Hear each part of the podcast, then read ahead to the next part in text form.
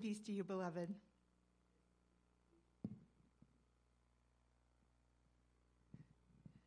It's a different world than it was when I was a kid. Can you imagine having that discussion about war and peace when you were that young? Our kids are exposed to so much and they are hearing and experiencing so much. And it's such a beautiful thing for them to be able to sit there and ask those questions in this space. I didn't want to gloss over that. That was a really important moment. So thank you for bringing your children. Thank you for serving with the children. And thank you for everything you all do in this community to raise these kids in a community of faith at a time when it certainly is needed. Our scripture reading this morning comes from Luke chapter 1. We've been in Luke chapter 1 for the last couple of weeks. We're picking up right where we left off in chapter 1 with verse 46. If you haven't met me yet, my name is Amy Wilson Feltz. I'm the pastor here at Morning Star, and I'm really glad to be with you during this season of Advent. We have a lot going on this week, and it is a pleasure to walk with you in this journey. Luke chapter 1, verses 46 through 55. Hear now the word of God. And Mary said, My soul magnifies the Lord, and my spirit rejoices in God my Savior, for God has looked with favor on the lowliness of this servant. Surely from now on all generations will call me blessed, for the mighty one has done great things for me, and holy is God's name. God's mercy is for those who fear God from generation to generation. God has shown strength with firm arms, has scattered the proud in the thoughts of their hearts. God has brought down the powerful from their thrones and lifted up the lowly. God has filled the hungry with good things and sent the rich away empty. The Lord has helped his servant this servant Israel in remembrance of great mercy, according to the promises made to our ancestors, to Abraham and to his descendants forever. This is the word of God for the people of God. Thanks be to God. Amen. Let us pray.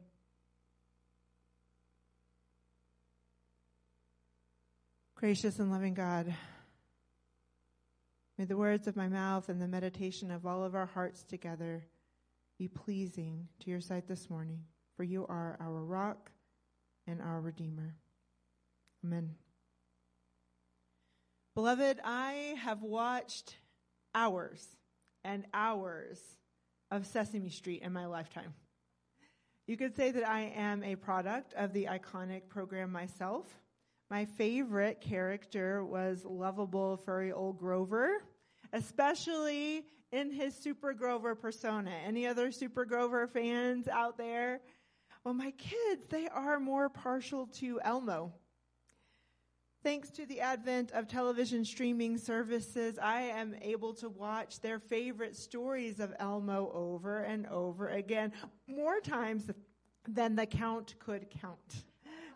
And one of the favorite episodes at our house has to do with binoculars. You know how these work, right? You, you look through a pair of binoculars and whatever you were viewing before seems bigger, seems closer. Well, it was all fun and games for Elmo and his guest star friend until Elmo pointed out that through the binoculars, his friend's nostrils looked like vast caverns. Aren't you glad I'm not pointing at you right now? I wouldn't see nostrils because of the masks, but you get the idea. These are the facts, right? Binoculars magnify whatever it is that is in our view. Well, this passage from Luke chapter 1 is commonly called Mary's song, but in our Christian tradition, it is also known as the Magnificat. The title comes from that opening line, My soul magnifies the Lord. Other translations say glorifies or praises. Well, you and I, we may not have a story like Mother Mary's, but the truth is we all magnify, glorify, praise something or someone with the way that we live. We could take a look at the way we use our time and our energy and our money to reveal what it is that we are magnifying. So if someone asked me in this very moment, Amy, what is it that your life magnifies? I would be so tempted to say the good Sunday school answer. The teachings of Jesus. I'm a pastor, so my life magnifies the teachings of Jesus. But if I'm honest, that's not really true. Not day in and day out, certainly not every moment of every day. It's actually fairly easy to come up with a pretty sobering list of things that we magnify as human beings other than God. We magnify the value of work, whatever that means for us. We magnify a false sense of self because, for whatever reason, we don't truly believe what God says about us, that we are people of great worth. We magnify our fear and allow it to paralyze us or to dictate our actions and reactions.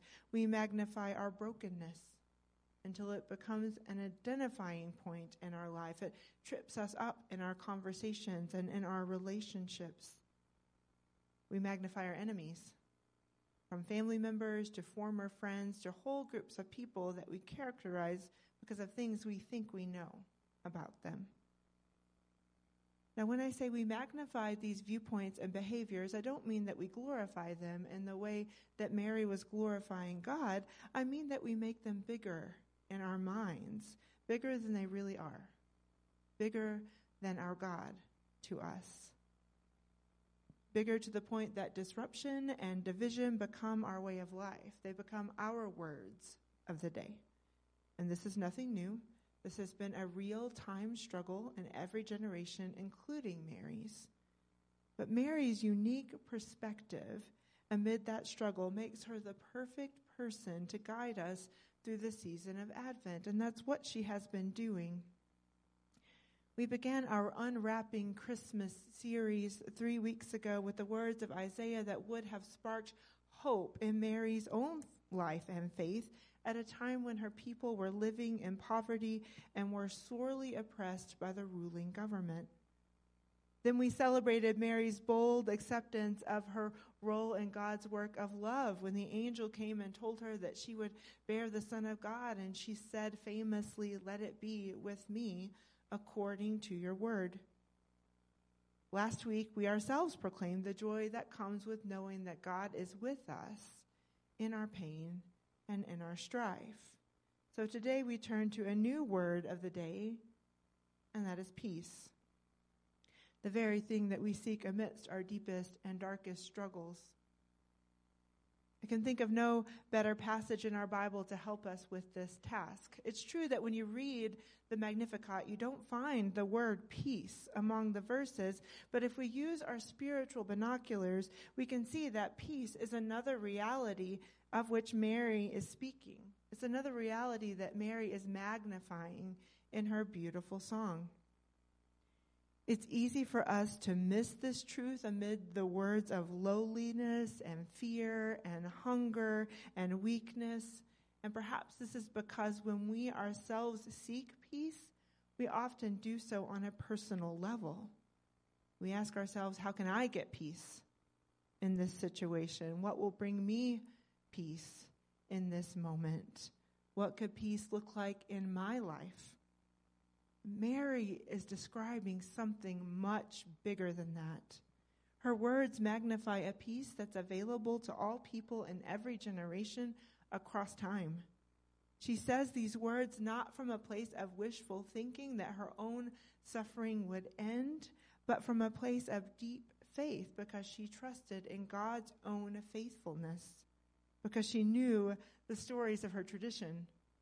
It is suggested that Mary grew up in a faithful Jewish home in a small town in Palestinian Galilee.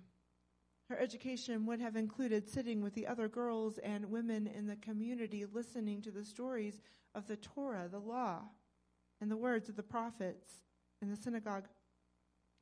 So when the angel told Mary that she had been chosen to bear the Son of God into the world, the foundations of her faith would have come flooding back to her.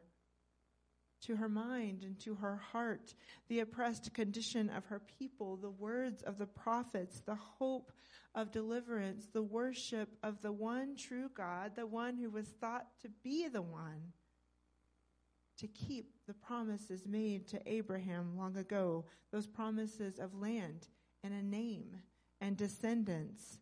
This revelation only would have been reinforced by Mary's exchange with Elizabeth. We talked about this last week. Elizabeth professes that God's promises are coming to be born through the two of them. It's remarkable, really, the faith of this young girl, Mary. She trusted that the deliverance of her people was at hand, and she recognized that she was at the center of this miraculous work and that this miracle would be fraught with danger. And what does she do? She sings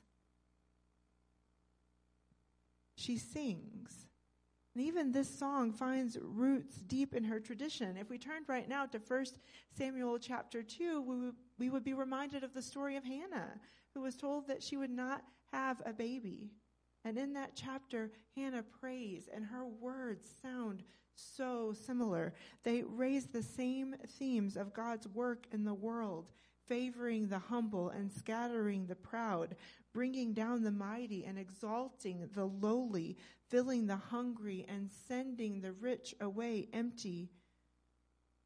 These are the hopes of an oppressed people fulfilled by a God who reverses the order of the world to bring redemption and reconciliation, salvation, healing, these themes are the reason Mary's Magnificat has been called the most revolutionary document in the world. Her song was revolutionary because it threatened the world order. It spoke of the overturn of current leaders, and words like these, even when they are spoken by a teenage girl, are always spoken at great risk. It was a dangerous situation, and Mary could have magnified the scarier parts of her new reality in it. She could have focused on the risk to her own reputation, especially if she had been rejected by the man she was promised to marry.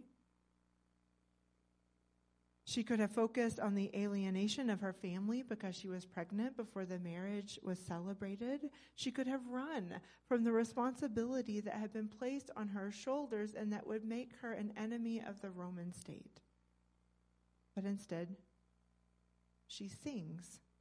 And her words paint a picture as if all of the things that had been promised to her people were being fulfilled because her pregnancy had been foretold. This is a sign that God's plan is in it's in motion. God's plan is in the works. The baby in her womb was a sign for which God's chosen people had been waiting, the sign that their deliverance, their freedom was at hand. God's people had been clinging to the promises that were given to Abraham for so long. And God's faithfulness had been the mantra of this people group who trusted that everything that had been foretold by the prophets would come to pass. These were the narratives that were tucked deep into Mary's soul, and they gave her everything she needed to magnify not her own personal situation, but God's work in this situation and in the world. And in doing so, she did not actually make God seem bigger, but instead, Mary viewed God and invited everyone, including us, to view God to be exactly as big as God already is. Allowing what God had done in the past to bear down on the present and on the future. It is that viewpoint of God's presence and work in the world, beloved, that can bring us peace. Come what may, as we come to understand that peace is a gift meant for everyone. And it comes not from the absence of conflict, but from the presence of God even amid the conflict. That it is difficult to understand and it's difficult to explain to adults, much less to children. But peace comes not from the absence of conflict, but from the recognition of the presence of God. This is the gift we've been unwrapping all season, the gift for which we long as we sing, O come, O come, Emmanuel, come like you promised. God's presence and work in the world, that's the gift that brings all other gifts hope, love, joy, and peace. But it's up to us whether we accept it, whether we unwrap it in our daily lives. Barbara Brown Taylor is an Episcopal priest, a theologian, a professor, and author of our time, who said in a sermon titled Mothers of God that, like Mary, our own choices boil down to a yes or a no. Yes or no. Yes, I will live this life that is being held out to me, or no, I will not. Yes, I will explore this unexpected turn of events, or no, I will not. If you do say yes, Barbara Brown Taylor says, if you do say yes, you can take part in a thrilling and dangerous scheme with no script and no guarantees.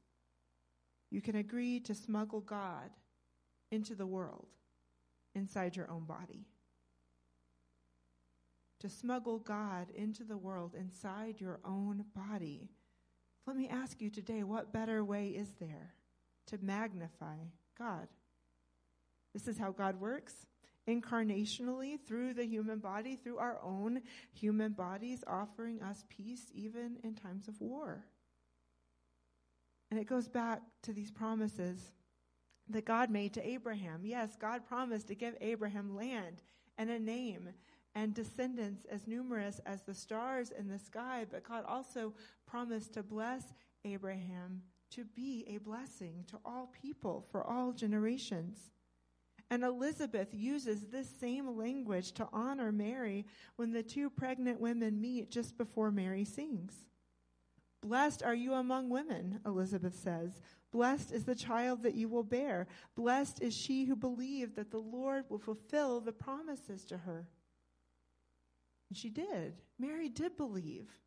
She considered herself to be blessed by God for the express purpose of blessing her entire people and eventually all of humanity. So she agreed. She agreed not just to receive the blessing, but to be a blessing. And in that agreement, she found peace. Peace grounded in faith. Nothing could be more practical than that. The truth is, beloved, if we want to magnify the work of God in our lives, we have to be aware of it. And if we're going to be aware of the work of God in our lives, we need to recognize the pattern of God's work in human history. And if we want to recognize the pattern of God's work in human history, we have to know the stories of our faith. We have to be familiar with our holy text. We have to read it. And not just read it, study it. And discuss it with other people and apply it to our daily lives. Mary's profession of faith and her word of praise stand the test of time because they resonate with us. But they would have fallen flat if they had not been rooted in her own experience of God and propelled by her own willingness to take part in God's work in the world because she trusted God to be at work. She knew the stories. This is important work for us too, beloved. It's the work that is before us now as the community of Morning Star as we enter a new calendar year. Now, the new church year has already begun, right? We talked about that. These, these weeks of Advent are the beginning of the church calendar, and they give us the opportunity to prepare for the calendar year that begins in January, pursuing our mission to point people to the grace of God that we find in Jesus in ways that magnify God's presence and God's love.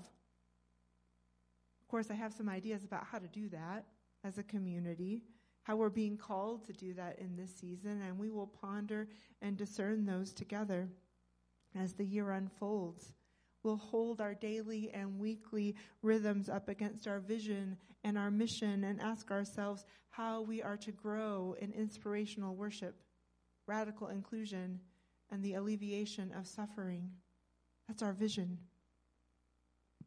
And those elements are listed, they're talked about, they're lifted up in Mary's Magnificat.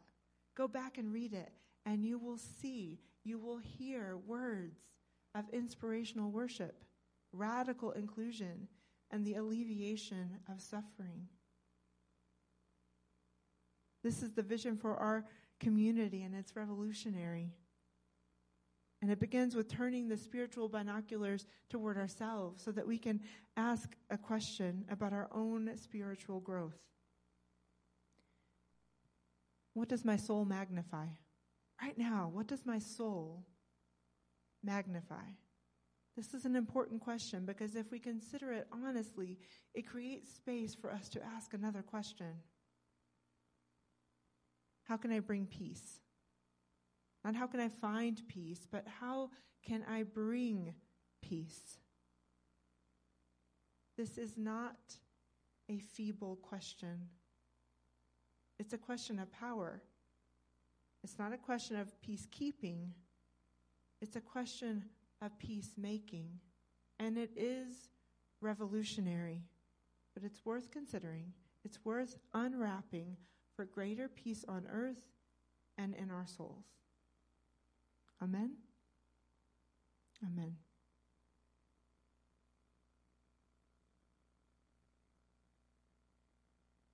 This is the time in our service where we come to God in prayer as a community. If you are not receiving the prayer emails that go out weekly, please let us know so that we can add you to that list. You can call the office. We talk about so much in those emails, and it gives us a, a real time understanding of what's happening as we are also aware of so many things that are going on in the world. So we take everything that's on our minds and in our hearts today, and we bring those to God. Let's take a deep breath. Let us pray.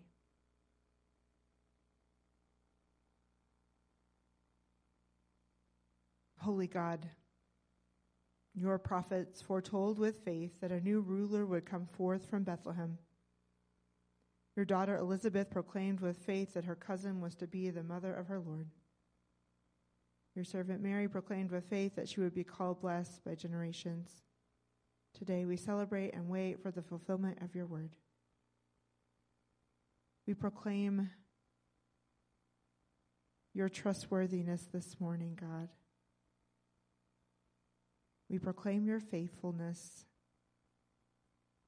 We claim your peace. As individuals, as family members, as community members, and as followers of Jesus in this world. May our actions and our words magnify your work today and every day. In Jesus' name we pray. Amen.